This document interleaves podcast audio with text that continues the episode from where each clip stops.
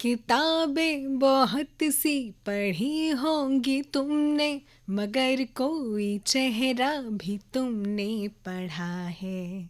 यहाँ किसी और चेहरे की बात नहीं हो रही जनाब, यहाँ आपके ही चेहरे की बात हो रही है। और ये गाना मैं आपको इसलिए सुना रही हूँ क्योंकि मैं सवाल पूछना चाहती हूँ आपसे। किताबें तो आपने बहुत सारी पढ़ी होंगी पढ़ना ज़रूरी भी होता है। आखिर चीज़ों को समझने का ज्ञान, जानने का ज्ञान किताबों से ही तो आता है। आखिर किताबें ना होती तो सही और गलत में फ़र्क कैसे समझ पाते हम? लेकिन क्या आपने कभी खुद को पढ़ने की कोशिश की है? मानती हूँ सवाल थोड़ा अटपटा है, लेकिन सवाल वाजिब है। क्या आपने कभी खुद को जानने की कोशिश की है? नहीं नहीं, मैं ये नहीं कह रही कि अपनी आदतों को नोट करो और उसमें अच्छाई बुराई निकालो। मेरा कहने का मतलब है कि क्या आपने कभी अपनी स्ट्रेंथ और वीकनेस को पहचानने की कोशिश की है? क्योंकि कई बार ना ऐसा होता है कि हम दुनिया भर की चीज़ें पढ़ लेते हैं, दुनिया भर का ज्ञान हासिल कर लेते हैं, लेकिन हम अंदर से क्या है, हम यही नहीं समझ पाते। हम अपनी स्ट्रेंथ अपनी वीकनेस को ही नहीं जान पाते। बहुत बार हम सिचुएशन से भागने की कोशिश करते हैं। इसलिए नहीं कि हम उससे डील नहीं कर सकते, बल्कि इसलिए क्योंकि हम उसको फेस करना ही नहीं चाहते, क्योंकि हमें पता ही नहीं है कि हमारी स्ट्रेंथ क्या है। एक एग्ज़ाम्पल देती हूँ, आप में से बहुत सारे ऐसे बच्चे होंगे जो टेंथ में होंगे, जो भी ट्वेल्थ जिन्होंने पास आउट किया होगा या फिर जो अभी ग्रेजुएशन में होंगे, वो कंफ्यूज होंगे।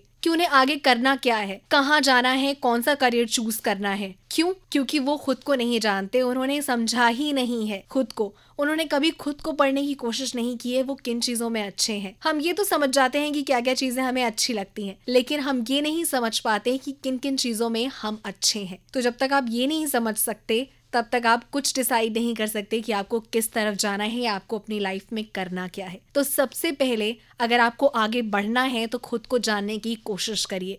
अपनी कमियों को पहचानिए, अपने स्ट्रेंथ को पहचानिए और हमेशा याद रखिए mindset is what separates the best from the rest मानसिकता ही इंसान की उसे दूसरों से अलग और बेहतर बनाती है।